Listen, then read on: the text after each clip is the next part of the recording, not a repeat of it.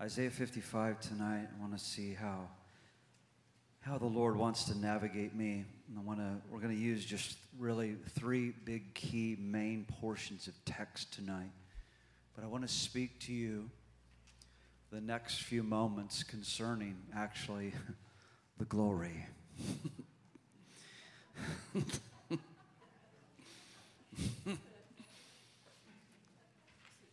Tonight I've entitled this Divine Obsession. If you're taking notes, I want you to write it down.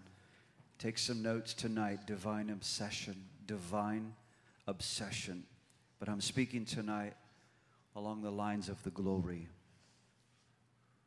Isaiah chapter 55, and we're going to look at that in just a moment. And I guess I better turn there because I'm in Psalm.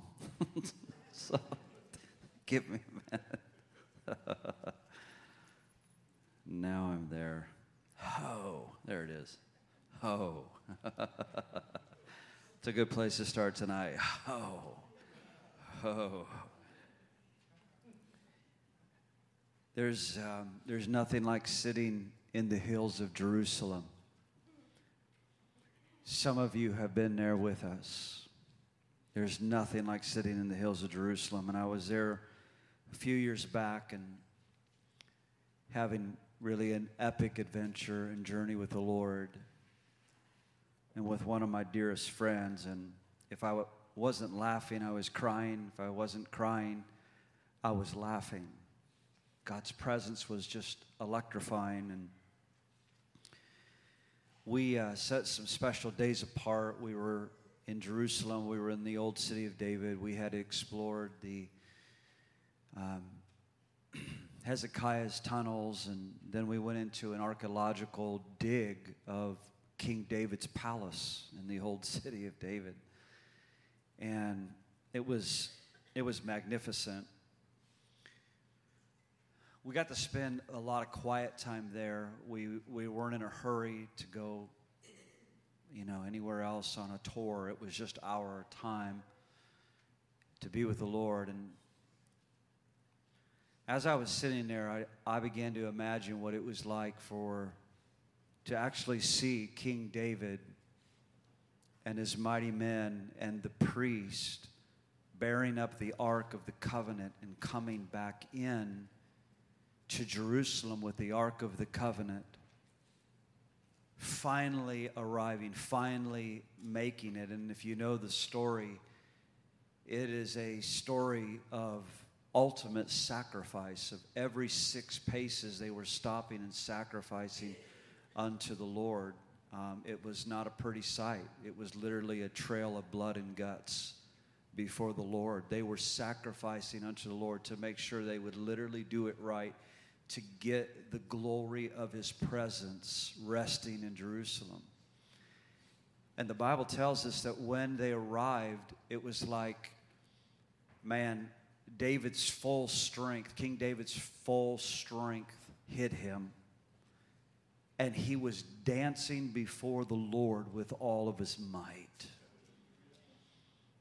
The Spirit of God hit him in such a way, he danced before the Lord with all of his might. And it's a, we're, we're keeping it G rated tonight, but he stripped down before the Lord and it bothered even his wife, Michal. And she, we know the story, she mocked him. She watched him from her window and she mocked the king. And he said to her, He said, It wasn't before you that I was dancing in the first place. I wasn't dancing for you. This isn't about you. This is between me and my king for his glory. And by the way, I'm going to become even more undignified than this. That's what he said. Now, if that don't turn your crank, I don't know what will tonight. I love King David. I can't wait to meet him. I can't wait to meet him and become friends. For all eternity to be friends. Brian, David.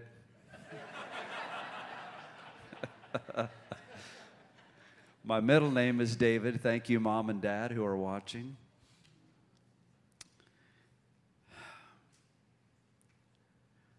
I was thinking about David whirling before the Lord and dancing with all of his might. And I, I, I made a commitment to the Lord that day as I was in Jerusalem. I said, Lord, when you come and you establish your throne right there on Zion, on Zion's mountain, and we come with you, and you put your throne in the earth, on earth as it is in heaven, I'm going to dance before you like David did.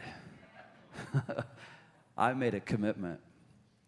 I will make good on that commitment, and you will see me there. Amen. I want to talk to you tonight about divine obsession. I want to talk to you about the glory of God for the next few moments. I don't know how long I'm going to go. I'm in the thick of it just like you tonight. And I, I really don't predetermine or premeditate how a message from the Lord is ever going to come out of me. But I just feel like I'm in a hot tub up here tonight with the Lord, and it, it really feels magnificent. And it feels so wonderful to be hugged by our Father and loved by our Father. The world is very ugly. The world is very ugly. The world is in a hard press. The world is very difficult. It's wonderful to come together in this place and be family and love the Lord our God with all of our heart, soul, mind, and strength and worship the way we do, and then have God hold us and hug us. And the ministry of the Holy Spirit in this place is magnificent because He washes out of us the, the, the actual difficulty and the turmoil and, and the press that's going on with us in this life. And so, what's beautiful, there is a transaction that happens. The Holy Spirit just, just squeezes out of us like a towel or squeegees us and gets all of that, that stuff out, and then He fills us again with fresh oil. Fresh oil. Somebody say fresh oil. He fills us with fresh oil, and we're renewed. And that's exactly what is supposed to happen when we come together and we become the house of the Lord. Amen. We become the house of the Lord, not this building or this, this campus. We become the house of the Lord. And as Brent said, the reason that this place is holy is because the Lord is here. And the reason this place is also holy is because we are here. Amen. We've worshiped buildings and structures and architecture, and believe me, I love architecture. Um, if anybody knows me well, I love architecture and art, and I love all of that. But I can tell you, I've also been to the Vatican. wow. And that wasn't what I thought. Here's my point architecture is not everything. Ho, everyone who thirsts. Ho oh. Everyone who thirsts, come to the waters, and you who have no money, come buy and eat. Yes, come buy wine and milk without money and without price. Why do you spend money for, for what is not bread, and your wages for what it does not satisfy? Isn't that the question? Listen carefully to me and eat what is good, and let your soul delight itself in abundance. Incline your ear and come to me, hear, and your soul shall live. And I will make an everlasting covenant with you, the sure mercies of David. Indeed, I have given him as a witness to the people a leader and commander for the people. Surely you shall call a nation you did not know, and nations who you did not know shall run to you because of the Lord your God and the Holy One of Israel, for he has glorified you. Seek the Lord while he may be found, call upon him while he is near. Let the wicked forsake his way, and let the unrighteous man his thoughts. Let him return to the Lord, and the Lord will have mercy on him and to our God, for he will abundantly pardon. For my thoughts are not your thoughts, nor are my ways your ways, says the Lord. And as high as the heavens are higher than the earth, so are my ways higher than your ways, and my thoughts than your thoughts. For as the rain comes down and the snow from heaven, and do not return there, but water the earth and make it to bring forth the bud, bring, bring forth and bud, that it may give seed to the sower and bread to the eater. And so shall my word that, that goes forth from my mouth, it shall not return unto me void, but it shall accomplish what I please. And it shall prosper in the thing for which I sent it. I actually can't stop there. I got to read verse 12 too. For you shall go out with joy and be led forth with peace. And the mountains and the hills shall break forth into singing before you, and all the trees of the field shall clap their hands. wow. I want to focus in on verse 8 and 9. Just stay with me tonight. I'm going to see how the Lord's going to do this. oh my gosh, help me, Lord. For my thoughts, they're not your thoughts, nor are my ways your ways, says the Lord. And as high as the heavens are higher than the earth, so my ways are higher than your ways, and my thoughts and your thoughts. I want to key in on this for just a moment. In Christ, we are actually issued an invitation. We are issued an invitation into the very thoughts of God and the ways of God. And the way that it comes to us, the way that the ways of God and the thoughts of God come to us is in Christ. Hear this tonight. That is why God sent His Son. That is why God sent His Holy Spirit to live and dwell within us so that God's thoughts could be imparted into us. Hear that again. So that God's thoughts and his ways could be imparted into us. Don't stop short of it just thinking that God's ways and are higher than all, all, the heavens. His thoughts are so high and so lofty that we, we can't even, it's just untouchable. No, it's why Father sent his Son so that he could impart into us through his Son his thoughts, his dreams, his intentions, his desires and then those once we begin to hunger for that and we we yield ourselves to them, we surrender ourselves to them, we begin to love those thoughts, we begin to love those dreams. Those dreams become one with us. We become one with those dreams. We yield over to those dreams. And what happens is, out of that union in Christ with God sharing his intentions, and dreams and thoughts with us, what happens is we become a manifestation of his thoughts and dreams. We manifest it. The thing that I send my word forth in, it shall prosper.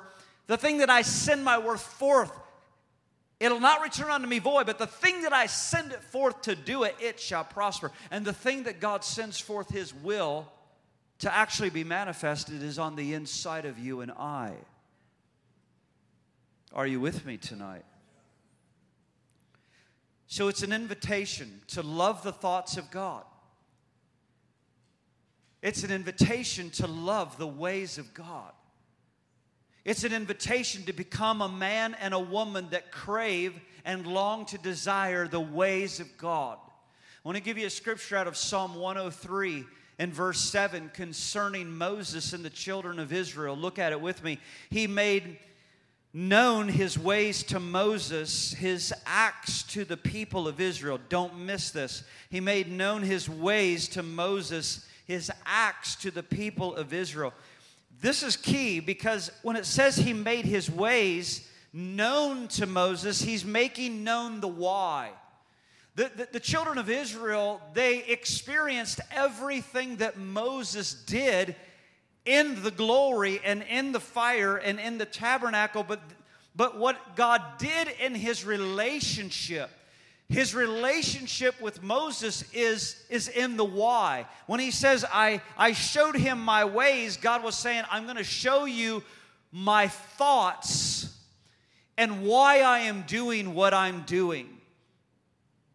It's, it's much deeper. Many people see what God is doing, yet lack the friendship of understanding and knowing the why. Why is God moving in this way? And I submit that to you even in this hour where many seem um, perplexed and confused and misunderstanding the, the hour.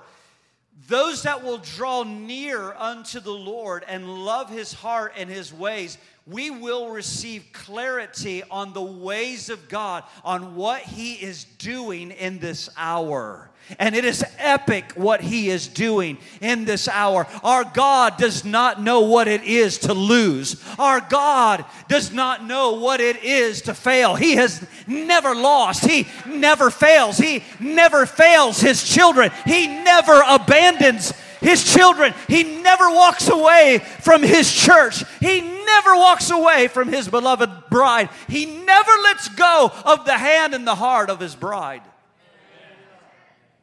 I tell you, he wants us to know his thoughts. He wants us to know his ways in this hour. Now, grab hold of this tonight. Vision is this Vision is when God shares his thoughts and desires with you. I want you to write it down. That sounds very simple, but I want you to write it down. This is fresh out of the oven, ladies and gentlemen. I got here at 10 a.m. This is fresh baked bread. This isn't regurgitating anybody else. This is me with the Lord. And that's how we do it here at Victory. Vision is when God shares his thoughts with you. Vision is when he shares his desires with you. God looks for men and women who actually will crave friendship with Him.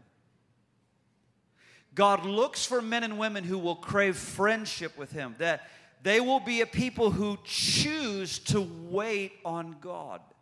As you can see tonight, we're not in a hurry. We're not in a hurry. And one of the main reasons that we do Saturday night church is so that we're not in a hurry. Sunday morning church is in a hurry, and that's why we don't do Sunday morning church. It's in a hurry, and there's other reasons too. God's looking for men and women who will invest quality time with Him that are actually inquiring of God. They're actually inquiring, God, I want to know your thoughts. God, I want to know your thoughts. I want to know your ways. I want to know what you're doing. Guys, let that be in your, your times of prayer and intercession with the Lord. God, what are you doing right now? What are you doing in my family? What are you doing in my life? Show me what you're doing in my life right now. What are you doing in this region? God, show me what you're doing in America right now. Show me what you're doing in the nations. Let let yourself inquire of God in that way. Vision is what? It's when it's when God shares his thoughts and his desires with you. Here's another piece of it. You cannot share and speak until you have seen. You cannot share or speak until you have seen. What is that? That's vision. God wants you to see. You're, you're not actually able to declare a thing until you see it. God wants to open the eyes of your heart, He wants to open the eyes of uh, your understanding so that you begin to really see something. I'm going to give you a biblical picture of this tonight, really, on how it works. See, the Spirit of God comes to teach us how to see. He, he comes to give us spiritual perceptions, spiritual visions, spiritual revelations, so that we are actually catching what many are missing all around us. But the Spirit of God, to become a friend of God, to be, oh,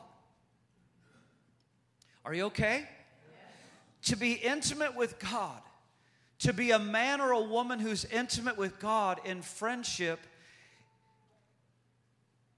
it will actually give birth to the gift of being able to see and perceive and start understanding by the Spirit of God what He's doing. Okay? Let me give you a biblical picture of what I'm saying. Habakkuk chapter 2. Habakkuk chapter 2. I'm going to read just a few verses here. Stay with me tonight. God, open our spiritual eyes. Habakkuk chapter 2. And I'm taking my time tonight, and I'm, I am in a zone up here with the Lord. I will stand my watch. Everyone say, I am a watchman. Say it again. That sounds good, church. I will stand my watch and I will set myself on the rampart. And those of you that went to Israel with me and Brent, you know exactly how that felt, standing on the walls of Jerusalem and the ramparts and looking through those little narrow windows. I see you smiling. It was awesome, wasn't it?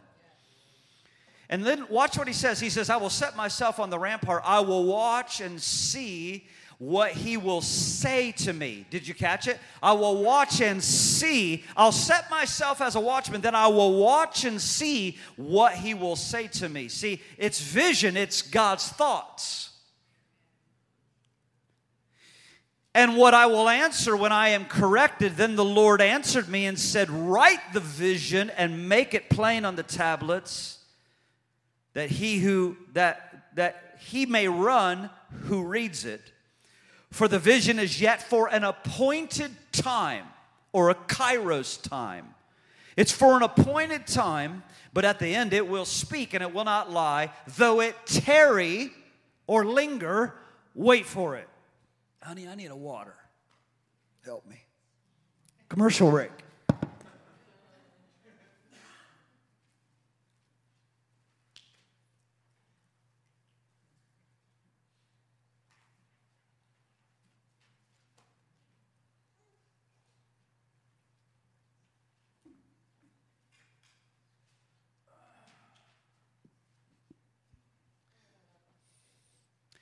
when you're going to preach or teach, you're not supposed to sing your voice out in worship. And I can't help it because Cody leads us. I can't help it. We, we just have to go there. I can't hold back. help me, Lord. The vision's for an appointed time. But at the end it will speak, it will not lie. And though it tarries, wait for it, because it will surely come and it will not tarry. But here's the point watch this. I'll stand at the watch, I will set myself in the rampart, and I will watch and see what he will say. And then I'll write the vision. Notice there's nothing really to say or communicate until you see it. You have to see it. You have to see it. And when you spend intimate time with God, what happens is your spirit begins to see. You set yourself in your watch of prayer. You don't have to be standing still to watch and pray. You can be out under the stars like I do many nights and walk late at night and just on my watch and pray. And that's when I begin to see. And the Lord begins to take me places and speak to me about key things or people, or people just come right up in front of me. You know how it is, it happens to you too. The Holy Spirit begins to just bring people right up in front of you, and then you're able to pray, right? You begin to see. Now, drop down to verse 14, same chapter. For the earth will be filled with the knowledge of the glory of the Lord as the water covers the sea. Now, that's a vision from God that He's wanting to share with all of us. Amen? You got to see that. God wants to show you that. Now, I've set up some foundations in this message, and I want to segue now into the life of David. Acts chapter 13, put it in your notes tonight, verse 22. Well, when you look at the life of David, what happens is you, you begin to see a blueprint of having a vision for the glory of the Lord. Let's say that again. You begin to have a blueprint of a life of what it means to have a vision for the glory of the Lord. Acts 13 22. And when he, who's that? God, had removed him, that's Saul, when God had removed Saul, he raised up for them David as king, to whom also he gave testimony and said, I have found David, the son of Jesse, a man after my own heart, who will do all of my will. That's powerful. 1 Samuel chapter 13 and verse 14. Put it in your notes. Look at it with me tonight. But now your kingdom shall not continue. The Lord has sought for himself a man after his own heart, and the Lord has commanded him to be a commander. Catch that language. The Lord has commanded him to be a commander. What is that? that that's a leader with intensity. That, that's a leader that is proactive. That, a, a commander is a leader that will not back down. God saw a man that he could raise up as just not, not just a nice shepherd, but a commander. I, I'm gonna find the man that I need to be a commander with some intensity over the people because you have not kept what the Lord has commanded you. So we're getting some instructions now about what God was doing as he was on the quest and he was on the hunt, who was actually going to lead the children of Israel. Saul's reign is coming now to a dreadful end. Everything is a disaster. And so God looks and he finds in the house of Jesse, the youngest there, David, the shepherd boy, right? Are you with me tonight? I want to show you an additional scripture this evening, First Chronicles chapter 28. This is powerful. This is what Ezra wrote concerning David's own words. However, the Lord God of Israel chose me above all the house of my father to be king over Israel forever. For he has chosen Judah to be the ruler. And of the, and of the house of Judah, the house of my father, and among sons of my father, he was pleased with me to make me king over Israel. Notice that language. Interesting. God was pleased with me. Do you know what it says in the King James Version, the actual King James Version? It uses these words. It doesn't just say that God was pleased with me, it actually says God liked me. I don't know how many of you like that, but I really like that. He said, God liked me. Howbeit, the Lord God of Israel chose me before all the house of my fathers to be king over Israel forever, he hath chosen Judah to be ruler over and, and of the house of Judah and of the rulers of my father and among the sons of my father, he liked me and made me king over Israel. Did you catch that? David said, God liked me. I think it's important tonight that we answer some questions. Why did God like David? Why was God so pleased with David that he would raise him up? Now, we've already answered the question. God said, I, I literally have found a man after my own heart. This is, this is amazing. Have you ever wondered why, though, that God called David a man after his own heart? I'm setting this up tonight. Have you, have you really wondered why? Why did God call him a man after his own heart? I have to do this tonight. I have to take you to a, some certain places. And I want you to go to Psalm 132 this evening. I want to take you back in time and I want to take you back in a story. And what I'm doing right now is I'm not romanticizing and rehearsing just biblical history. I'm talking to you in the prophetic. I'm giving you a prophetic blueprint tonight on entering into the glory and how to be a person who lives in the quest of the glory. This is an epic transition in David's life because in his destiny, he would now shift from being a lowly shepherd to a ruling king. It's hard to fathom this that here Samuel goes down to his, his dad's house. He looks for the king, he looks at Eliab he thinks, surely this is the Lord's anointed, the oldest. And there's a lesson coming in that that we're going to look at tonight. But it wasn't him.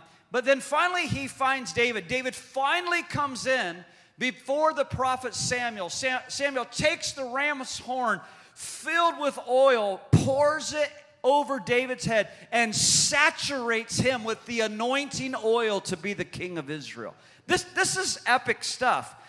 But soon after this time, I mean, the body of Goliath would be hitting the ground not far from there. There would be a severed head from Goliath. But after that time, there was an unrelenting evil that was going to chase David down and hunt him down like a criminal.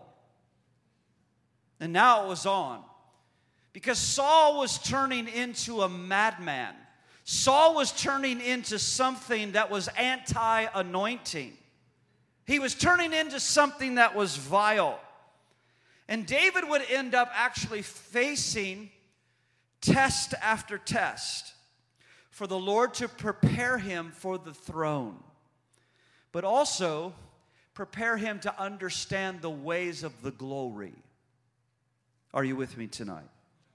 Now I'm going to read, before we go into Psalm 132, I'm going to read Acts 13 22 to you one more time. After removing Saul, he made David their king. He testified concerning him I have found David, the son of Jesse, a man after my own heart, and he will do everything I want him to do. That's what I want to lodge into your heart. I want to put that seed right into your heart because that's what God is looking for. God is looking for men and women who are so in love with Him, so yielded to Him in friendship, so yielded to Him in intimacy that they will literally do exactly what God tells them to do. They will not relent from it, they will not break rank from what God is commissioning them to do. God chose him. He said, He's a man after my heart. And here's the thing I know that he'll do everything I tell him to do. Man, that, that's, a, that's a massive compliment from God. Now, so what was David's secret? What was it about David that made God want to bless him so much? What is it that caused David to have a distinction in the eyes of God? One more scripture before we reread Psalm 132. Put this in your notes tonight. 1 Samuel chapter 16 verse 7. The Lord said to Samuel, I do not look at the appearance or the physical stature because I have refused him. And who's, who's he talking about? He's talking about Eliab. Eliab was the oldest of the sons of Jesse's house. I do not look at the appearance or the stature. You, you got to understand what God, God is looking at the heart.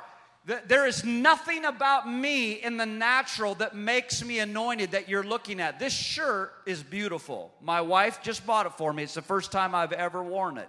And everybody in here went, Wow, my gosh, this shirt is beautiful. And you've been saying that to me all night. And it is. It's the first time I've ever worn it. But this shirt does not make me anointed.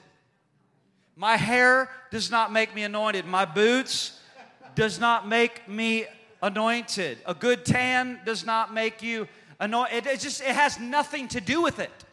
it uh, seriously, it has nothing to do with it. God says, and here's, here's what we need tonight, tonight to know this. He said, I don't look at the stature, I've refused him. For the Lord does not see as man sees. The Lord does not see as man sees. For man looks at the outward appearance, but the Lord looks at the heart. This is what it's all about. It, God, I, I, I say it a lot like this when I'm dealing with people, I get past all of the fluff with people and I go down to the root system.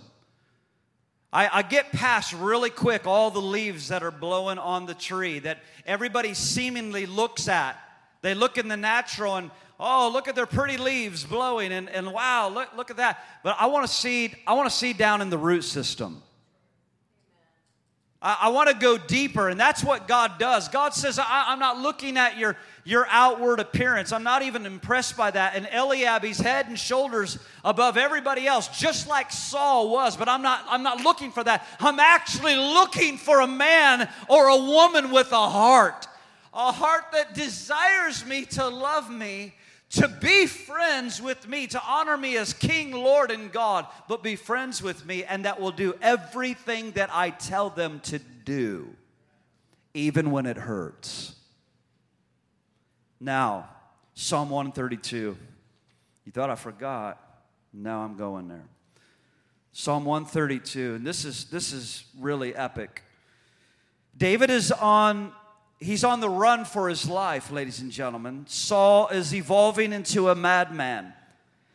But this is what we discover here we discover a vow, we discover a commitment or an oath. You need to write that down. You discover a vow between David and God. There's something going on between God and David that is so sacred, and up out of David's heart comes an oath to God. He sevens himself to God. That's what it means to give an oath. He sevens himself, he speaks an oath unto God. He gives a commitment, he gives a promise unto God. Lord, remember David and his afflictions, how he swore to the Lord and he vowed to the mighty one of Jacob, Surely I will not go into the chamber of my house or go up to the comfort of my own bed. I will not give sleep to my eyes, nor slumber to my eyelids until I find a place for the Lord, a dwelling place for the mighty one of Jacob. Behold, we heard of it. What is it? It's the ark. We heard of the ark. We heard of it in Ephrathah. And where, where is Ephrathah? Ephrathah is Bethlehem. We heard of it in Ephrathah. We found it in the fields of the woods, and perhaps your translation literally says Kirjath Jearim. Kirjath Jearim is the actual place of the fields of the woods. That's where the Ark of the Covenant had been left, and no one would go to get it. Let us go to his tabernacle. I'm in verse 7. Let us worship at his footstool. Arise, O Lord, to your resting place, you and the ark of your strength, and let your priests be clothed with righteousness, and let your saints shout for joy. Verse 13, let's just jump down there. For the Lord has chosen Zion, and he has desired it for his dwelling place or a place of habitation. This is my resting place. Read the next word forever. This is my resting place forever. Here I will dwell, for I have desired it. I will abundantly bless her provisions. I will satisfy her poor with bread, and I will also clothe her priests with salvation, and her saints shall shout aloud for joy. Do you see that's biblical to shout aloud for joy? Do you see that? The saints will shout aloud for joy, and I will make the horn of David groan, and I will prepare a lamp for my anointed. His enemies I will clothe with shame, but upon himself his crown shall flourish. Now, you got to catch this tonight. David made a vow. He made a secret vow and he made a promise to God God, I'm, I'm not even going to go into my bed. I'm not even going to go into my chambers. I have to find a resting place, a habitation for, glory, for, the, for the glory of the Lord. And then he says, God, you have chosen Zion for your resting place. Now, go back to the front of this, this train you have to see it first before you can proclaim it and say it. Somewhere in the journey, somewhere in the relationship between David and God, God showed him what his obsession was. God had chosen a place. Hear that. God had chosen a place this is where I want my glory to reside. This is where I want to build a resting place and a habitation. And when David got a hold of that, ladies and gentlemen, it became a divine inspiration, a divine thought. And I will tell you tonight, it became a divine obsession in him. When God shared his desire in him, what happened is David fell in love with God's obsession. David fell in love with God's dream. And David yielded himself over to that dream to make sure that it would actually become a reality. Because what did God say? I've chosen a man after my own heart. He will do everything that I tell him to do. Are you catching this? In verse 8, he says, Arise, O Lord, to your resting place, you and the ark of your strength. Let the priests be clothed with righteousness, and let your saints shout for joy. Then he goes on again, You've chosen Zion. Now you got to see it. David apprehended a divine thought from God. And David is making a promise now to make sure that the ark will be restored to, to Jerusalem, to the mountain of Zion. And I submit to you tonight, hear this the reason that God said, He is a man after my own heart, is because David pledged himself to make sure that God would get what he wanted. And what God wanted was the ark of his glory to be brought forth. Because when the ark of the glory would come forth and be resting on Zion, then God could pronounce mercy and grace to the nation of Israel and to the ends of the earth. Stay with me tonight. David discovered God's dream. And God's dream is what? That his glory shall become a habitation. I'm going to say that again. God's dream is that his glory shall become a habitation. That his glory shall become a habitation. That's God's dream. We talked about Isaiah chapter 4, verse 5 last week, how the glory shall be our covering, the glory shall be our defense. The ark of the, uh, of the glory, the ark of the covenant, was God's throne in the earth in the old covenant. It was literally God's throne, it was the rep- representation of God's throne. Are you still with me tonight? Let's take a pop quiz. Can we do that tonight? And by the way, this, this pop quiz is an open book exam. Can I see some open books? This is an open book exam. Can I see tonight? Yes. Yeah. See, when, when Israel would go to battle, they would take the Ark of the Covenant, the Ark of the glory of God, and they would bring it out in front of them, and God would give them, when they were in right alignment, and I got to make sure I say that, when they were right in right alignment with God, and they would release the Ark of the Covenant out before them, God would give them unprecedented victory over their enemies. God would utterly destroy their enemies because of the glory. The glory was a covering, the glory was a defense for Israel. Now, in the Old Testament age, which country was the holiest to God when he looked on the earth? Israel. Can I get an amen? Okay, so you got number one. Okay. Number two, when, when God looked at Israel, what was the holiest city in Israel? That was good. And then the next question is when God looked into Jerusalem, what was the most holy place and location to God in Jerusalem? Mount Zion. Yeah, we're making traction here and on Mount Zion would rest the very presence of God in a piece of furniture. And that holiest piece of furniture was the throne of the Lord in the Old Covenant, and it was called the Ark of the Covenant. Yeah. Now, don't go to Indiana Jones right now. Just let's let, us let us stay Bible. Let's stay Bible. Can we do that? now, God said that in the Old Testament, He said, I will speak to the high priest between the wings of the cherub.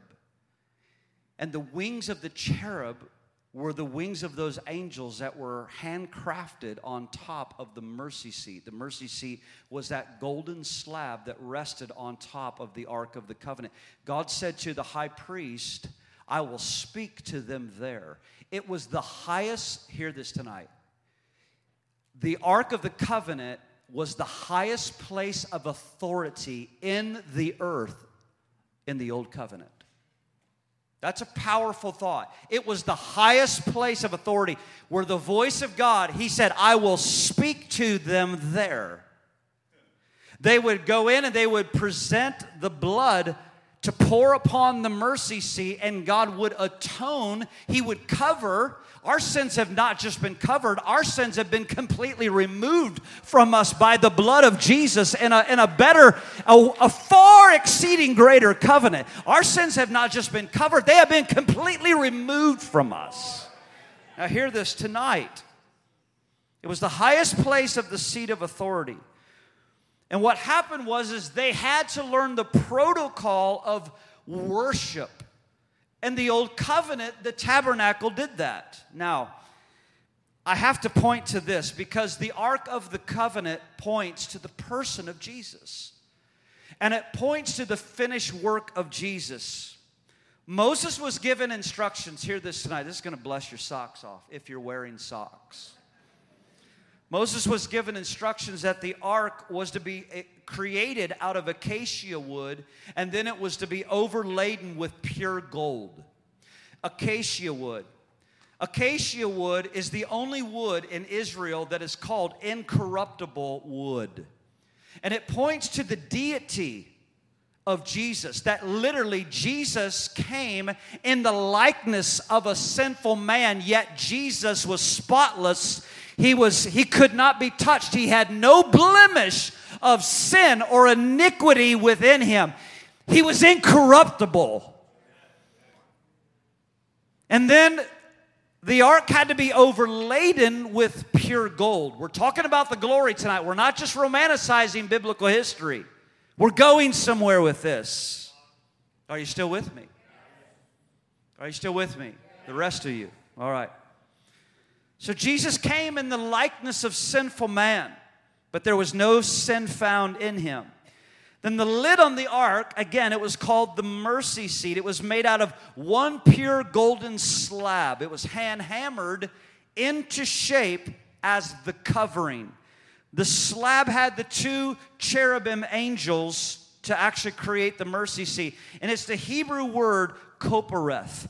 The Hebrew, Hebrew word koporeth literally means mercy seat. This is so awesome, powerful. Now, the lid was never to be lifted. Again, don't go to Raiders of the Lost Ark, if you would. Stay with me. The lid was never to be lifted. Inside, underneath the lid, there were three pieces of items, and we know what those were. The first one was the Ten Commandments that God had given to Moses on Mount Sinai. In that ark was the Ten Commandments. Also, inside that ark was Aaron's rod. It was the rod of authority that had budded. The third piece was a golden bowl of manna, which is called angel's food. And we're going to get to that in just a minute. Now, this is powerful. He said they were not to lift that mercy seat. And why? The commandments that were hidden under the mercy seat do what? The commandments speak to us of our own rebellion and our own inability to keep God's law. I'm going to say that again. The commandments literally speak of our rebellion and our inability to keep God's law, and His law was perfect. Can I get an amen in this house? Aaron's rod was just not an ordinary rod. We remember the the children of Israel, they were griping about God's appointed authority. God raised up spiritual authority in the wilderness, spiritual leadership. And the, the children of Israel were griping and complaining about Aaron being raised up as high priest. How many of you remember this? So he said, I want all of my leaders, I want those 12 leaders to take their staffs and lay them down before the Ark of the Covenant. And whatever one comes to life, we will know exactly who God has selected or appointed and chosen. And this should give anyone hope that any dead stick or tree that lays down in the glory and the presence of God can bloom again. And what happened that night is Aaron's rod bloomed. A dead rod, a dead stick came to life in the presence of the glory of God. That stick began to bloom blossoms, sprouting forth. I'm telling you, ladies and gentlemen, it, it doesn't matter what is going on in this world. When you get in the glory, you'll start blossoming, blooming. Fruit will come forth from you in the glory of the Lord. Come on, give him praise.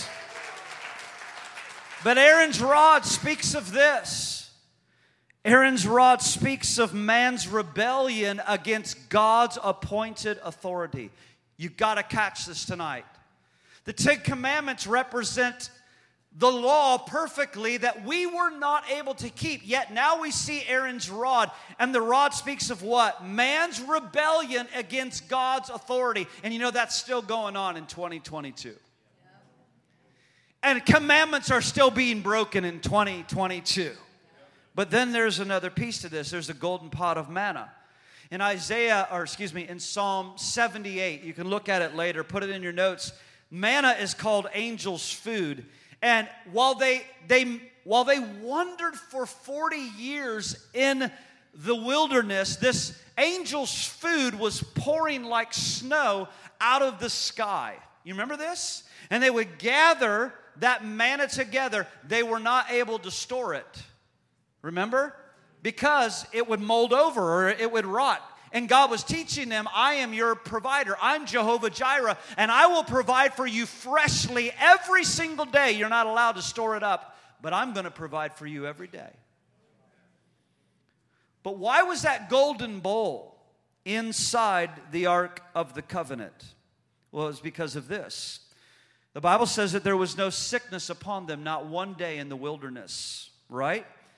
But they complained to God and they called manna worthless bread. What does that mean? It means that God's people were rebelling against even his provision. They were rebelling against his law. They were rebelling against godly leadership. They were rebelling against God's provision over their life. Every item, hear this tonight, every item in the ark speaks of our own sin and our rebellion against God. Yet, in God's loving, loving grace, oh, He placed them inside the ark and He covered it with a mercy seat to be sealed with the blood of atonement by His own Son. Because God wanted to ultimately deal with our sin and rebellion. And God wanted to proclaim to us mercy. God knew we couldn't keep His law. God knew that we would resist His authority. God knew we would resist those that He would raise up. God knew that we would even bark at His provisions. And He said, I have to bring my own Son as a propitiation for them, for a covering, to become our mercy seat to become our mercy seat for us. Oh. God had to have the blood of the Lamb, the eternal Lamb, the Son of God, the Lamb. Listen, ladies and gentlemen, the Lamb that was slain from the foundation of the world. God had to have the Lamb slain from the foundation of the world come to, to release and become our mercy seat, to give us mercy, and to triumph over judging us. God did not want to judge you. For God did not send his Son into the world to condemn the world, but that the world through him might be saved. He did not want to release condemnation, he did not want to release judgment. God loves, he delights in mercy. In mercy. Now we're going somewhere, we're gaining traction tonight, and I'm going the distance with this tonight. I'm still in the hot tub, but I'm going the distance. First John chapter 2 and verse 2. Look at it with me tonight. And he himself is our propitiation for our sins, and not of not for ours only, but also for the entire world. It's not a word that we often use that he's our propitiation, but it's the exact same word as mercy seat. This means that Jesus became our sacrifice to divert God's wrath that was meant for us, but God actually had to put it upon him. Isn't that amazing? The wrath that was meant for us was actually put upon Jesus. The wrath that was meant for us was transferred over to Jesus, the spotless, eternal Lamb of God. He had to receive the wrath of the penalty of Brian's sins, of Brian's iniquity, of Brian's rebellion of Brian's running. You got to take it personal, ladies and gentlemen. And he placed it upon his son. And he made Jesus our mercy seat to cover our sins and our disobedience and our rebellion. That's why it's, that's, that's why it's very dangerous to lift the mercy seat. If you, if you want Bible for how dangerous it is, you can look in 1 Samuel chapter 6. Look at it later. Because some of you are thinking about Steven Spielberg taking his liberty and, you know, the Nazis crack it open. How many remember that? Can we go there for a moment? It won't blow the message, I promise. But, but, but they, they crack the lid and it, everything ghostly is, is, appearing. And, you know, uh, men's skin is melting and their eyes are popping, their eyes are melting and all that. Steven Spielberg, it's a phenomenal movie. I, I, I, love the movie, but he really took his liberty. But if you want to see what it, what, what it actually happened, read 1 Samuel chapter 16, where, where they tried to prop open the lid, and literally the men that tried to do that, they were split in two by bolts of lightning. The power of God so emanated out of the ark, it says, it, it says in the, in the, literally in the King James Version, they were split in two. God wasn't playing around. He did not want that mercy seat lifted. He wasn't playing around. Because ultimately, what are you dealing with? You're dealing, hear this, with the glory. And there can't be any games. Are you hearing this? This is so good. Can we keep going? So David said, For the Lord has chosen Zion he has desired it for his dwelling place. This is my resting place forever. Here I will dwell, for I have desired it. So here's the question Why did God choose Zion for his resting place? Why didn't he choose Sinai? That's where he showed up before, right? Here's what I want to give you tonight. Take some notes. Mount Zion represents grace and mercy. Mount Zion represents grace and mercy. Now, remember this we're not just romanticizing biblical history, we're going somewhere in this revelation tonight. Mount Sinai represents the law. Hear that again. Mount Sinai represents the law. On the first Pentecost, the first Pentecost, when was that? It was 50 days after Passover. God gave Moses the Ten Commandments on Mount Sinai. Where did He give them? He gave the Ten Commandments on Mount Sinai. On that day, on that day, you'll remember this when God wrote out the Ten Commandments, and He did it by His own finger, chiseling it into the side of the mountain. When Moses and Joshua were coming down, Joshua said, Moses, listen, I hear the sound of war. He says, No, no, no. That's not war. That's the sound of revelry and partying. That's actually the sound of idolatry. And what happened was is we know the scriptures at the bottom of the mountain they had made themselves an Egyptian calf and they were whoring themselves after it. They were bowing down and worshiping. It was the sound of idolatry. While God is writing in the in the mountain his law and giving it to, to Moses, they're down beneath and they've entered into now total idolatry and into an orgy. It's what happened. It's what happened. And what happened beyond that is when God came down and the law was revealed, the consequence broke out. And the Bible says 3,000 people were killed in a moment. Did you hear that? But in Acts chapter 2, on the day of Pentecost, there was another sound.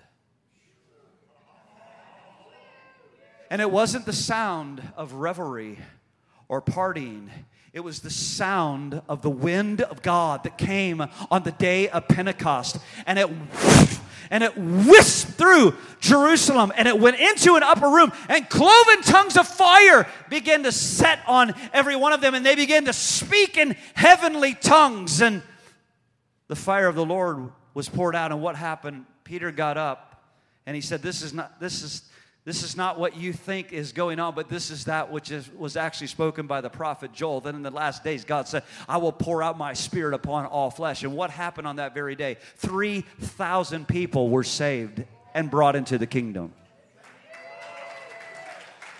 Why? Because the letter kills and the spirit gives life. Did you hear it? Did you hear it in your heart? Did you hear it in your heart? Because the letter kills, yet the Spirit gives life. Now, John chapter 1, verse 17. This is awesome. See, the law brings condemnation for sin, but grace brings salvation. The law brings condemnation for sin, but grace brings salvation. The law was given to us through Moses, but grace and truth came to us through Jesus Christ. Wow. Grace and truth was revealed to us through Jesus Christ. Some people portray God as his anger endures forever and his mercy is just a glimmering flick. But it's actually the very opposite. Is that God's anger is for yet just a moment, but his mercy endures forever. Isn't that awesome? I got to throw this in tonight. I want you to see Second Corinthians chapter 5 verse 21. This is so powerful because it says that Jesus who literally knew no sin, he became sin for us. He became a curse that we might become the very righteousness of God in Christ Jesus. And here we go. David made a sacred vow between him and God. He had a divine assignment to bring the ark to Mount Zion. He had a divine assignment. It became a divine obsession. The Bible says that he went to Kirjath Jearim, the place of the field. Why did God choose him? Because God said he's a man after my own heart. He'll do everything that I say. So what happened? God put a divine catch this. Stay with me tonight. Please stay with me. We're moments away from being done. A few moments. God put it within him to go on the quest to Kirjath Jearim where the ark was in hiding and find it. And I submit this to you. This is very interesting to me. It's amazing to me that King Saul never, in all of his rule over Israel, never went and sought out and looked for the Ark of the Covenant, not one day. I tell you that Saul's ministry is still alive in the earth right now in 2022 because they can do all that they want to do without the presence and the glory. They don't need it. They can administrate it all. They don't need the glory. They don't need the presence. They figured out a system. Are you with me tonight? But David, and that's the tribe that we're a part of. David said, I'm going to Kirjath Jearim and I'm going to get the ark. Now, what's awesome, David grew up in the city of Bethlehem. David grew up where? in Bethlehem. That's where he was from. That, someone else was born in Bethlehem too. Let's check our Bible history. Uh, Jesus was born there, isn't that right? David had grown up learning about the Ark of the Covenant. He had grown up learning about the Ark of the Glory. And he had a divine thought. And that divine thought became his divine obsession. See, when you understand the revelation of the mercy seat. And you understand how God put a divine obsession within the heart of David. It begins to change everything to what God is slating for this hour concerning God says, I'm going to rebuild the tabernacle of David in this hour. That's Amos 9:11 if you want Bible for that. See, God had shown him I have to put the ark on that place. I have to put it there. And the reason why God had to put it on Zion is because it had, you have to see it first before you can say it. Remember where we started at the front of this train? You have to stand in your place as a watchman and you've got to see it and then you can proclaim it. And what God was doing, God wanted us, us all to see the picture of the ark being put there because God was foreshadowing and forbearing prophecy, saying, the son of David, the son of man, the son of Abraham, the son of God is going to sit exactly where the Ark of the Covenant sat on Zion, on the Temple Mount of Jerusalem. And when he comes again, Jesus Christ, his very throne, will be in the earth. It will not be in the city of Chicago. It will not be even in the city of Sarasota. It will be in the city of Jerusalem in on Mount Zion, exactly where the Ark of the Covenant rested. Why? So that the glory of the Lord would cover the earth, even as the waters cover the sea. And that mercy and grace would cover the earth. Oh my gosh. David was a man after his own heart. And it's proven. It's proven that David was a man after his own heart because grace and mercy began to work on the inside of David. David was in an inferior covenant. What covenant was he under? It's an eye for an eye, it's a tooth for a tooth. And yet, David wouldn't even touch Saul. He refused to kill Saul. Saul was brought into his own hands. I mean, it's, it's, it's kind of a weird story. Saul is going to the bathroom, and David is right there. How more, how more intimate can you get than that? David's hiding in the cave. He reaches out on his garment, cuts the piece off of his garment, and then says, Hey, uh, Saul, hello. The Lord led you right into my hands, and I, I, I refuse to take your life. That's not who I am. Are you getting this? Mercy and grace were already operating inside of a man in an inferior covenant. Because what happened was is David David became so a part of God's obsession that it started working on the inside of him.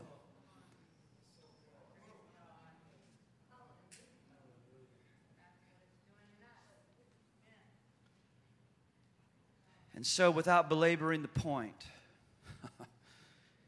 David finally got the Ark of the Covenant back there, and he said, Now, now, I'm going to give God what he really wants. And what God really wants is worshipers. It wasn't even worship. Jesus answered that. He said, For my Father, He seeks worshipers. Did you catch that? And what we know from Bible history is once the ark found its place for God to say, That's my dwelling place, David wrapped a tent around the ark. There was no longer an inner court or an outer court, an inner court, a most holy place. There was no longer a veil for the priest to go through.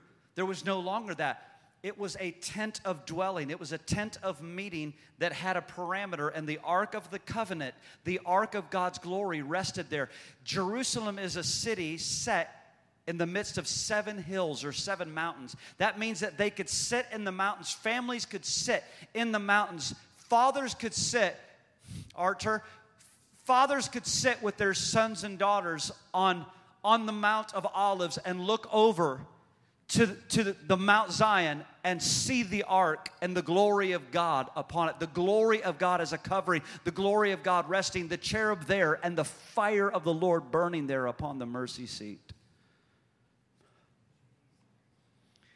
And so David hired worshipers and singers. And he had them skillfully minister unto the Lord day and night and night and day. And you know how long he did it?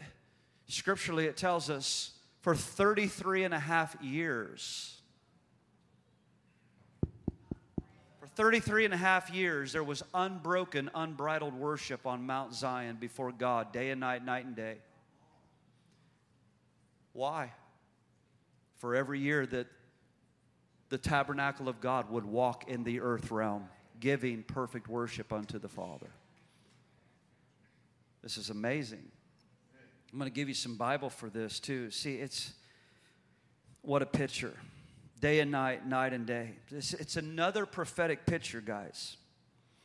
I'm going to give you a few uh, scriptures here. David, I, I just I had to I wrote this down today. David received the baton from Moses. This is a great way to think of it. David received the baton from Moses. And what was it? The, the baton was a, a, it was an inheritance of continual burning of the presence within the tabernacle. But now it was a whole new order, okay? But what he picked up, Leviticus chapter 6 and verse, verse 13, a fire shall always be burning on the altar and it shall never go out. Oh, Leviticus 6 and verse 9, it says, The burnt offering shall be upon the hearth, upon the altar all night until morning, and the fire on the altar shall be kept burning. What, what, what am I saying? Day and night, night and day, there was a fire burning there. David's legacy was not going to be sacrificial giving of just animals. His legacy, you got to hear this tonight. His legacy would become giving the sacrifices of praise and worship to give God glory. I got to say this. You know how I told you how Jerusalem is a city of seven hills? When I was in the city of David, right outside of the Jerusalem, the walls there on the Temple Mount, I was in the old city of David. And if you stand there and you do this,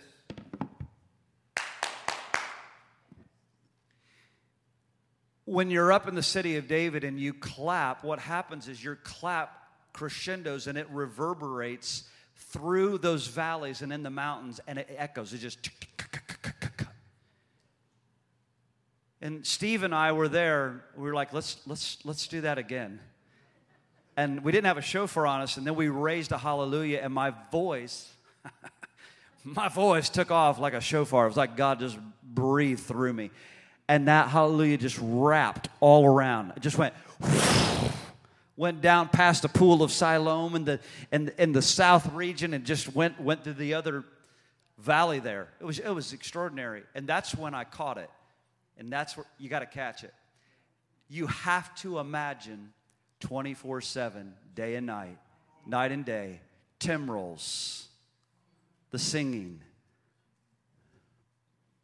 the harps, the guitars, the voices going up before God. Day and night, night and day. And that sound, guys, you got to catch it. There was a sound that was coming up out of the earth to God that was spectacular. So let me give you some Bible. This is in 1 Corinthians chapter 16. Put it in your notes. 1 Corinthians chapter 16. Here, this is for you, Cody. It's for the rest of you, but it's for you, Cody. Psalm 134 as well. Write it down in your notes. David hired 4,000 Levitical musicians. Let me say that again. David hired 4,000 Levitical musicians. He hired 288 Levite singers to minister to God nonstop. That's an epic vision. That's quite a worship staff. that's, that's quite a vision. It's quite a vision. He hired over 400 Levite musicians, 288 Levite singers to minister to the Lord nonstop. He had vision. Can you believe the yearly budget for that staff? Could you imagine that? And, and, and now what's, what's so utterly foolish is we've, we've seen the church in America buy into the game that people can't worship past 18 or 22 minutes because they can only take an hour. They, they, they can only take an hour. You have to stop at 18 to 22 minutes. People can't take much past that. 20 minute message, nice coffee, get them through, get that offering, get butts in the seats, and get them out. You see, God has a greater, grander, epic vision for the gathering of the saints of God. And in these last days, I'm telling you, the tabernacle of David is being rebuilt. And it will be fully, completely rebuilt. And the King of glory will rest on his throne, and day and night, night and day, day and night, night and day, we will worship the King of glory, the Lamb of God who takes away the sins of the world. He's coming. Guys, there's beautiful sanctuaries all across the landscape of the United States. They're magnificent churches but there's something missing. And what's missing is the glory of the Lord.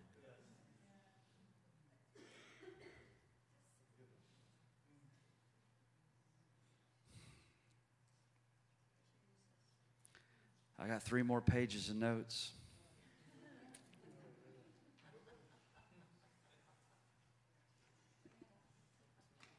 So, so I'm gonna, I'm gonna wind it up here. God put a divine obsession in the heart of David, and David made sure I will fulfill the plan. Why? God has to have a habitation, a resting place.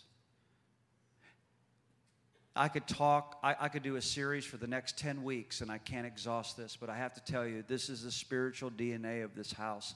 We are on a quest to make sure God has a resting place in this region We are on a quest together. That's why we have become family, so that God can have a dwelling place in this region, so that His glory can increase and rest here.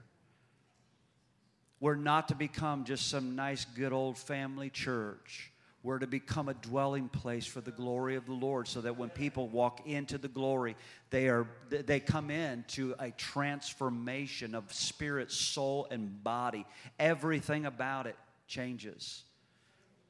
Evidently, the wineskin of the church in this hour is not cutting it. God has a greater vision for it.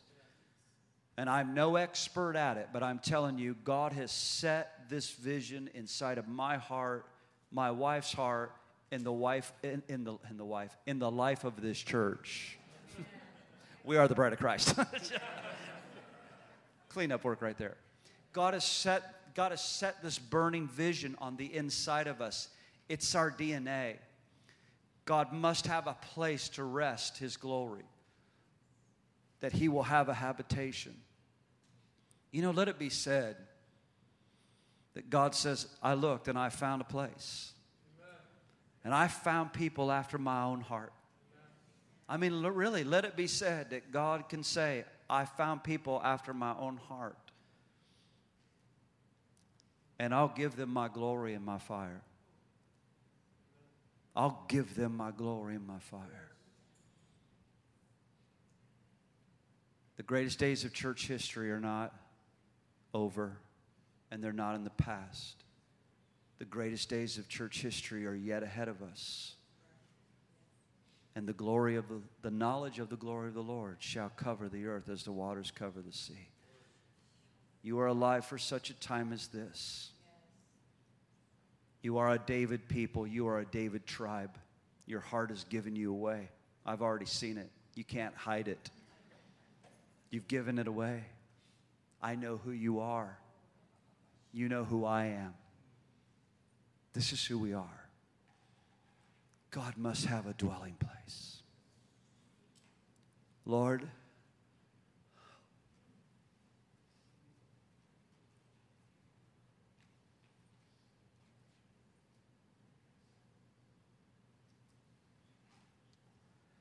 make us your dwelling place, Lord. Make us your resting place. Show forth your glory.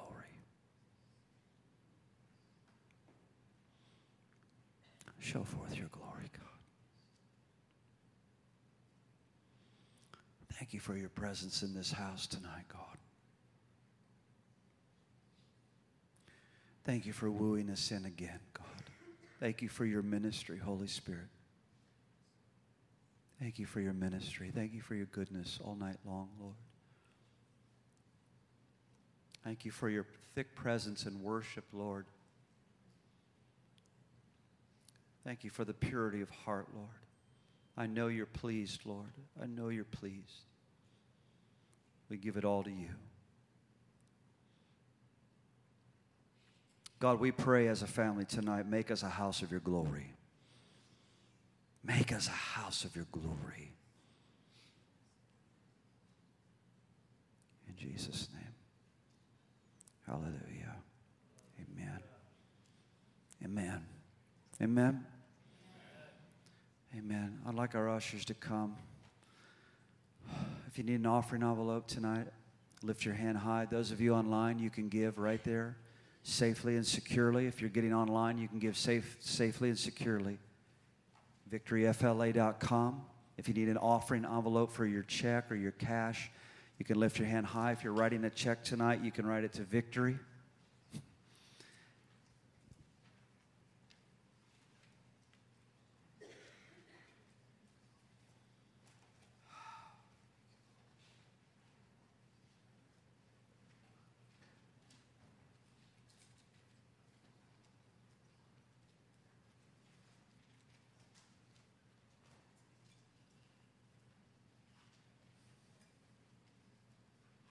You know, while you're writing out that check, I'm going to keep preaching a little bit. Actually, I'm just going to keep prophesying. I believe that we are destined. our meetings, our gatherings are destined to become the greatest gatherings on planet Earth.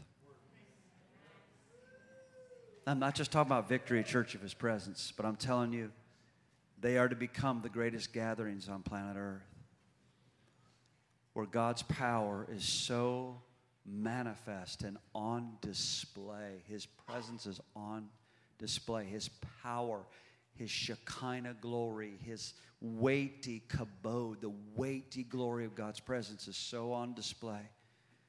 And the power of God is breaking loose. He will get all the credit, He will get all the glory. I believe it. Our gatherings are destined to become world changing. And I'm thankful that He uses us, these vessels, these vessels that have treasure in them. Aren't you, aren't you thankful? Honey, I know you want to come. Father, in Jesus' name, we pray your blessing tonight, now, on this offering. I thank you, Lord, for the generosity of your people, for the stewardship of your people. And Lord, I pray for abundance in their houses. Father, where the enemy is trying to sabotage and ambush them and harm them financially, Lord, things that have been put on pause or on hold or setbacks, we, we speak in the name of Jesus that your glory is released upon it. Your glory and your angels go and they release, Lord, what belongs to the people of God. No more setbacks and no more delays. In the name of Jesus, we speak abundance over you. We speak prosperity over you. We speak open doors over you, abundance in your house. And may God bless you in your storehouses. In Jesus' name.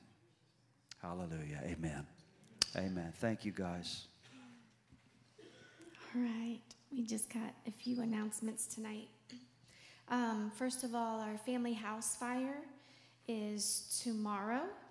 And if you have not RSVP'd for that yet, you can um, text or reach out to the church number and get more information on that. But it is a parents' night out, so you'll be dropping your kids off and then all going out together as couples and families. So or adults, I should say. So, um, if you, again, if you haven't signed up yet for that and you want to, you can reach out to the church number. Um, also, our September calendars are in the foyer. If you didn't pick one up on the way in, they are out there, or you can check our website and app for that. Um, our house fires are starting back up in September, so um, you know, make sure you um, jump into one of those this month. Also, oh, and please look carefully at how you RSVP for the house fires. It's always good for our those who are hosting to know who's coming and be have preparation for you. So please make sure you do that. And September is going to be Victory's five year anniversary.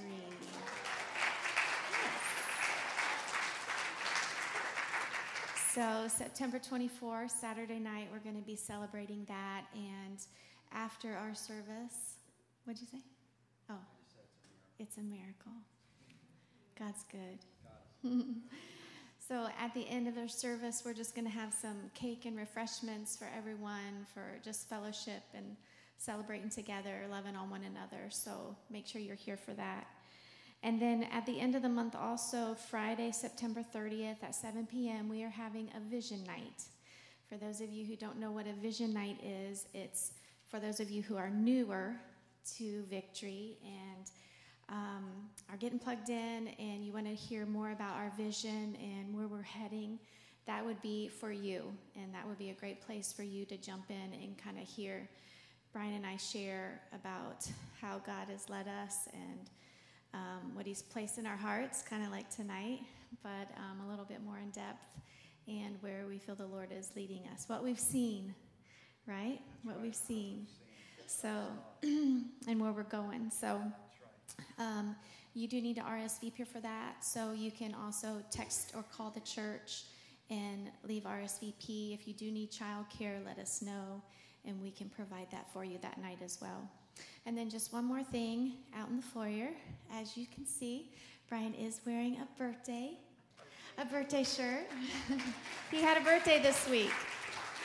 So with, there is a table out in the foyer for those of you who would like to um, to just share a blessing, a word. There's um, cards you can fill out out there if you didn't know or forgot to bring something, um, just so that we can bless Brian and thank him for all that he does. Amen. Yeah. Celebrate him. So that's it. Love you guys. We love you, Brad. I love you, Brad. Amen. Amen. I want to I want to open the altars tonight. Um, really, really, just to be with the Lord. Just to be with the Lord. I want to open the altars for that. Um, I, I don't feel like we're to have the team tonight. Just I know you're honoring that, and thank you. And Cody, if you wouldn't mind, just for just see where the Lord leads you. But um, I feel like we just need to linger a little bit longer and just be with the Lord tonight. And um, it's important that we continue to learn how to build the altar, and how you build the altar is through quality time. And it doesn't just happen right here at this altar; it happens in the quality time of your life with God every single day. When I grew up in the church, and I, I had the privilege of growing up in a great church, we had altar time. And it, it, it was powerful. It was quality time with God. And we would linger there and pray. People would lay in the altars and seek God. And it wasn't a time where we just prayed for everybody, it was a time where we lingered. And what's great about what we're about to do is deep prayers end up being pushed out of our heart and commitments to God in an altar time. So I encourage you to do that tonight. If you have to go, there's no condemnation. Um, we understand people have schedules, people have things going, but want to open the altars tonight, and I encourage you linger with the Lord. You can you can kneel in your chairs too, and just just make this a house of prayer tonight. And if I could ask you, please help us to make this a house of prayer tonight for these next moments. Um, and, and take your conversations out in the hall, you know, um, buy a bunch of books. we, got tons of tremendous uh, things from Dutch Sheets, resources from Dutch.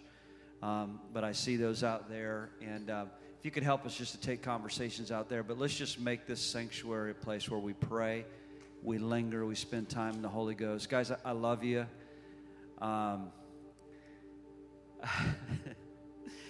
coming out of a saturation of worship like we had tonight and then shifting gears to preach, I, I was I felt like I was walking like, whoa Jesus, help me.